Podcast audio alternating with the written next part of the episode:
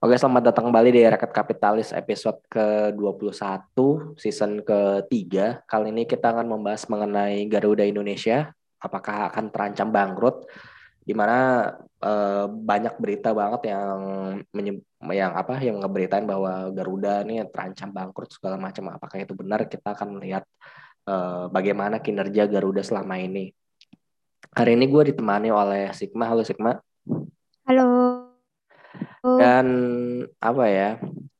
Kalau kalian boleh flashback ke beberapa bulan yang lalu, akhir tahun 2020 ya, itu kan si Garuda ini kan sempat dipromot sama Ustadz Yusuf Mansur ya. Kalau kita lihat, kalau ingat kita ingat Oh, benar. mm. di bulan Desember 2020 kan BUMN kan ya? Ya BUMN. Wah gila. Waktu itu Ustadz Yusuf Mansur menggebu-gebu banget kita bantu keuangan negara ini. ini. Maksud gue ya bantu perusahaan negara yang nggak gitu sebenarnya caranya bukan beli sahamnya gitu beli sahamnya sih ya beli ya cuman kita nggak bisa ngebantu secara langsung gitu. Maksudnya kalau misalnya si Garudanya nggak ada corporate action ya, apa apa uh, kita nggak bisa bantu apa-apa. Selain maksudnya ya kita ngebantu tapi uh, ya buat kita tuh apaan gitu loh. Ini iya. ini dalamannya bagus apa enggak gitu. Mm -hmm. nah kita pun sebagai investor kan juga perlu tahu ya ini perusahaannya bagus apa enggak gitu. Nah, mm-hmm. untuk uh, ngelihat itu kan kita perlu lihat juga dari kinerja bulanan operasionalnya tuh kayak gimana untuk Garuda Indonesia gitu. Nah, kalau kita lihat di sini lap- laporan operasi Garuda, kalau kita lihat uh, penumpang yang diangkut uh, dari year to date 2020 Maret sampai year to date Maret sampai Maret 2020 sama dibandingin sama year to date Maret 2021 itu penumpangnya oh. turun 54,51 persen. Dari sebelumnya 6 juta penumpang jadi tinggal 2,754 uh, penumpang itu yang diangkut oleh si Garuda Indonesia. Kan kar cargo carried juga ini ton ya. Dari 69 ribu ton menjadi sorry 69 ribu ton menjadi 77.309 ton. Itu naik 11,47 persen. Naik sih kalau kargonya ya. Mungkin kargonya naik juga karena banyak pesanan untuk apa? Kan banyak juga orang jadi sekarang beli online segala macam. Itu juga mungkin juga salah satu yang mempengaruhi dari kargonya si Garuda Indonesia jadi naik ya. Gue sih mikirnya di situ. Hmm. Nah, terus ASK ini ASK available seat uh, per kilometer ya. Kalau gua nggak salah. Jadi available seat kilometer ini adalah seberapa besar kapasitas kursi yang bisa disediakan oleh si Garuda Indonesia per kilometernya. Kalau kita lihat di sini uh, dari sebelumnya di di year to date sampai Maret 2020 yang kursi yang tersedia Ini berarti Q1 kan ya? Q1. 12 miliar 444 uh, juta. Sedangkan di year to date sampai Maret 2021 itu hanya tinggal 8 miliar 111 uh, uh, juta.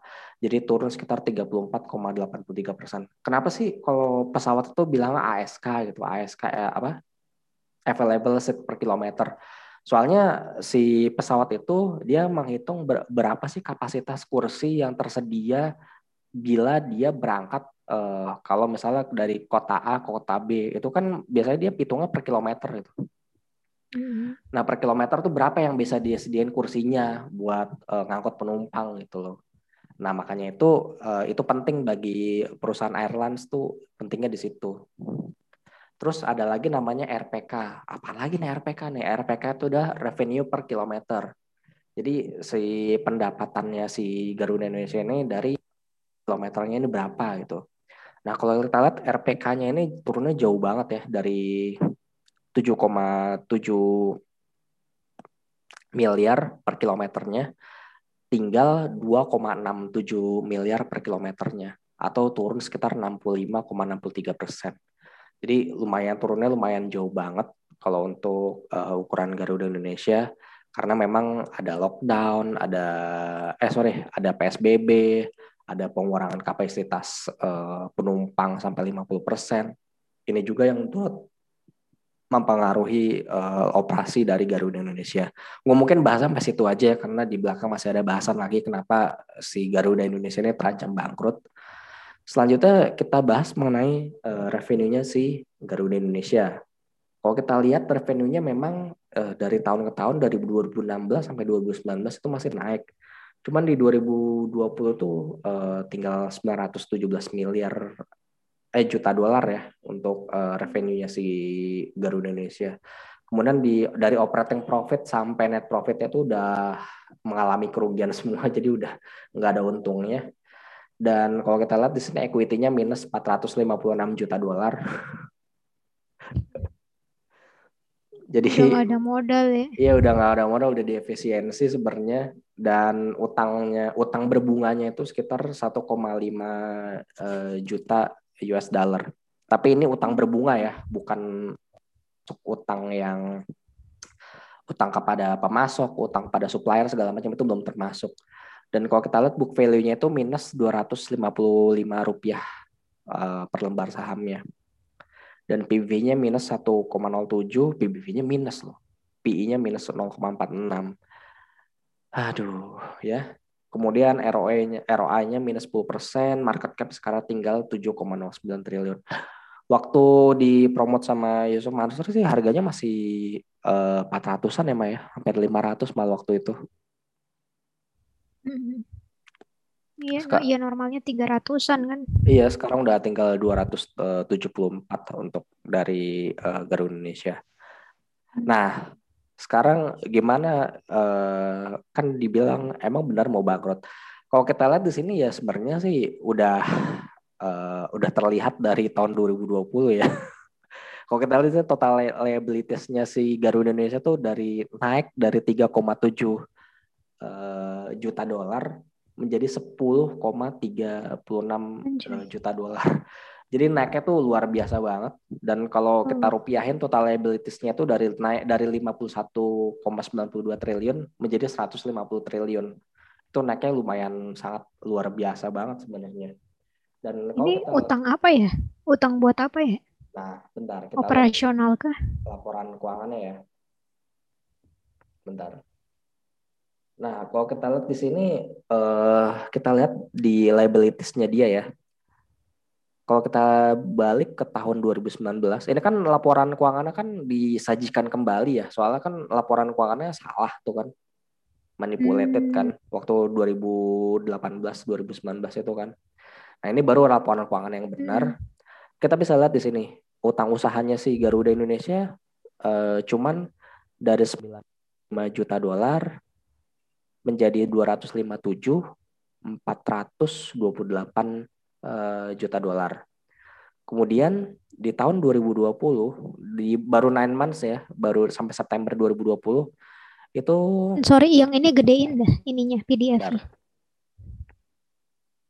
Okay.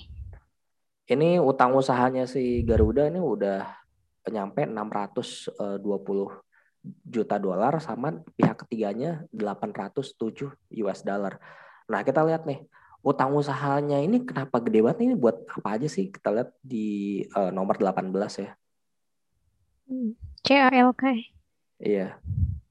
18 tuh. Nah. Oh, kalau kita lihat di sini jasa penerbangan atau sewa pesawatnya itu membengkak dari 83 oh. juta dolar menjadi 615 juta dolar. Itu luar biasa besar hmm. banget. Luar biasa besar banget. Kemudian uh, biaya bandara pemeliharaan, biaya pemeliharaan uh, sama perbaikan itu dari 16 juta dolar jadi 48 juta dolar.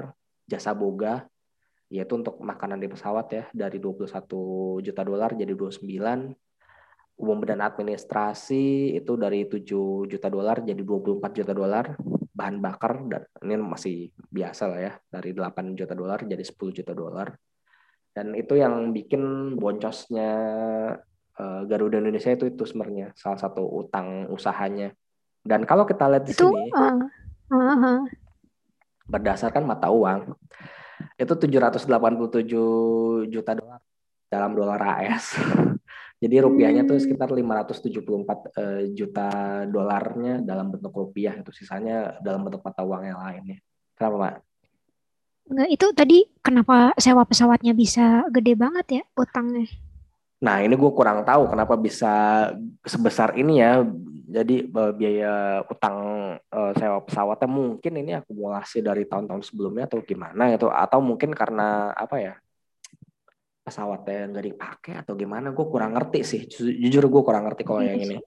Uh, jelas iya, gue juga nggak ngerti. Iya ini salah satu penyebabnya ini ya. Jadi uh, sewa pesawat jasa penerbangan sewa pesawat ini naik signifikan. Hmm. Kalau kita hmm, lihat di sini. Okay. Itu yang nyebabin si apa? Si utangnya utang usahanya si Garuda itu naiknya secara uh, signifikan gitu.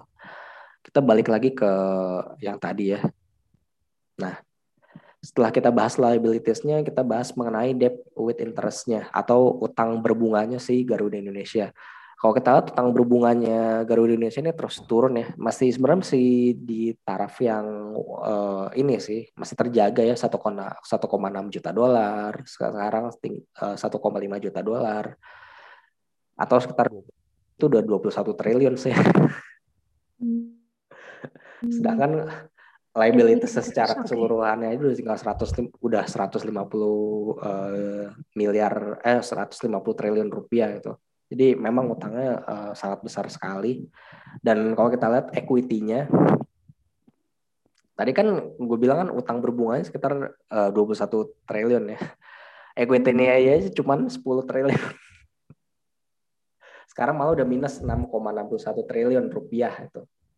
Dan hmm. kalau di dalam USD itu sekitar minus 456 juta dolar. Dari sebelumnya equity-nya itu positif 721 uh, juta dolar.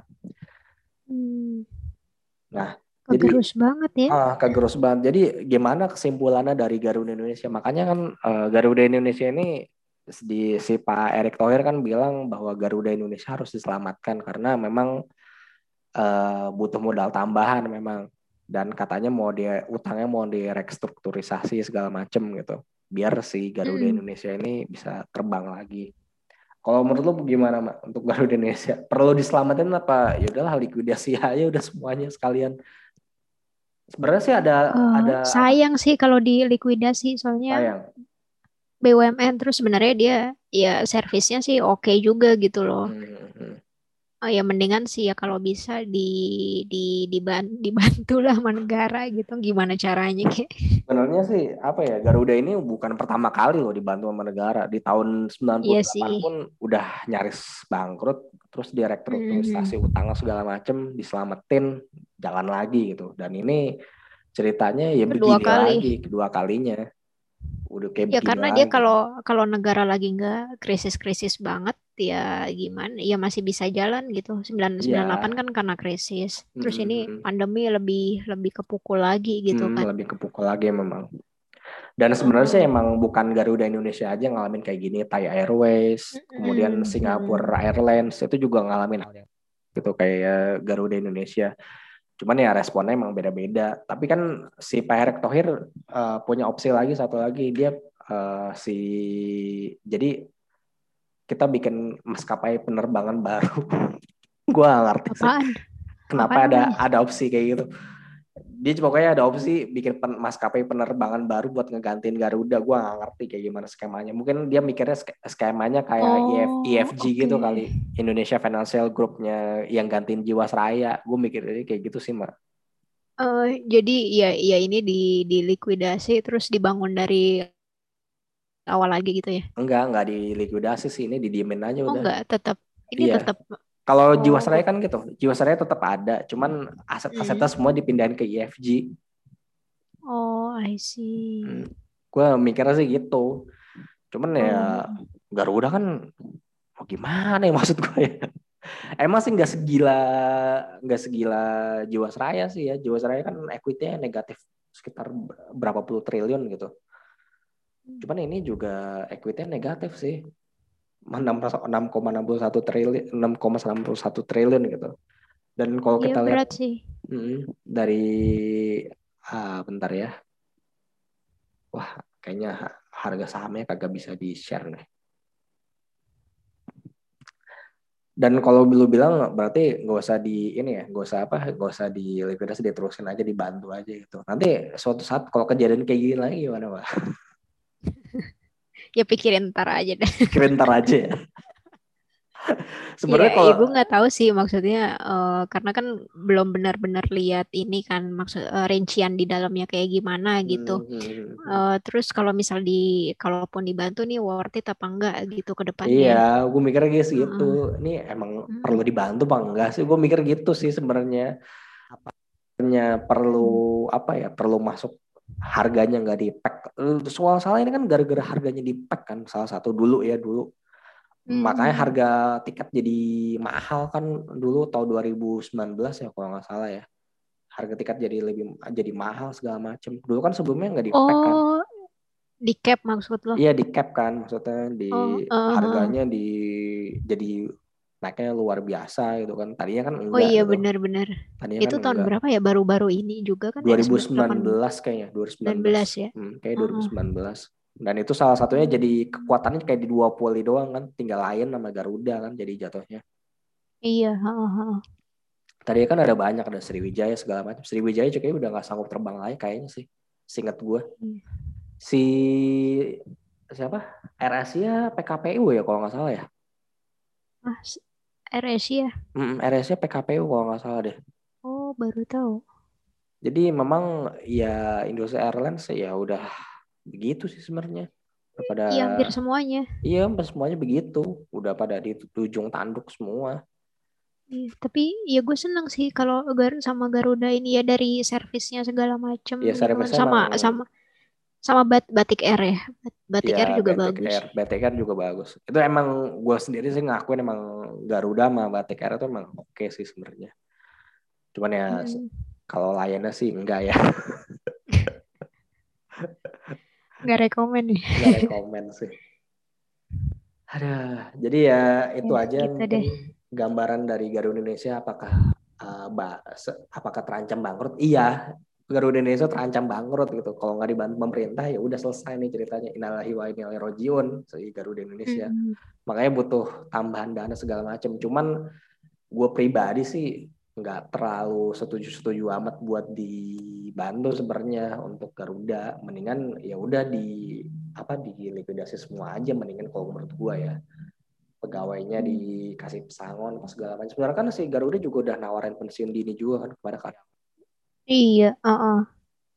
itu gimana jadi, tuh? jadi ya apa mendingan gue bilang sih ya udah diselesain aja gitu kok gue bilang. Memang dari dulu kalau setiap ada apa setiap ada krisis pasti masalahnya ini mulu gitu. Emang bisnis airline sih emang gak bagus sebenarnya. Kok boleh jujur. Iya. Ya kalau lagi apa namanya apa sih namanya pariwisata naik ya dia ya iya, dia bagus juga gitu ya emang sebenarnya bisnisnya nggak begitu bagus kecuali mungkin entah di masa depan ada suatu teknologi yang bisa neken costnya uh, si pesawat mungkin bisa beda cerita ya. Iya, ini pesawatnya juga dia mau kurangin setengah kan? Iya. Atau hmm. mungkin ganti teknologi jadi hyperloop mungkin. Gimana tuh? Hyperloop, pernah denger gak lo hyperloop? Belum, belum. Hyperloop tuh kayak apa ya? Sebenarnya buat uh, idenya sih dari Elon Musk sih. Cuman hmm ya dia kayak semacam kereta dalam tabung gitu mak ah oke okay. dia kereta dalam tabung tapi dia nggak nyentuh ke tanah dia pakai magnetik gitu jadi dia didorongnya bisa kecepatannya tinggi banget bisa nyampe lebih dari oh, 500 wow. lebih lebih dari kayak 500 di, kayak di film-film gitu ya iya kayak di film-film gitu bisa lebih dari 500 km per jam kalau nggak salah uh -huh itu yang sebenarnya kemarin gue juga lihat tuh maksudnya Iya teknologi, iya transportasi sih ntar bakal lebih canggih lagi gitu. Iya, itu sebenarnya masa depan tuh itu sebenarnya. Kalau gue bilang sih itu ya, mungkin mm-hmm. uh, eh, COVID-19 ini salah satu pertanda bahwa bisnis airlines mungkin akan akan selesai dalam beberapa belas tahun mendatang atau puluhan tahun mendatang itu akan selesai. Gue gak ngerti sih, tergantung gimana keba- gimana kemajuan dari Hyperloop aja.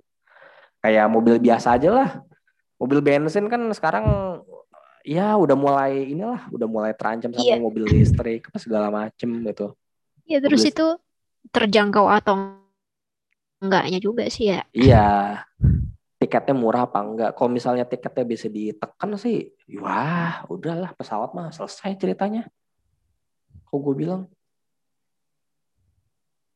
Iya menarik sih. Hmm, kalau si Hyperloop bisa lebih cepat dari pesawat ya buat apa dia naik pesawat kan jatuhnya jadinya. Hmm. Cuman ya itu. Someday lah itu. Hmm, itu someday. Berapa dekade? Iya. Setelah ini kan.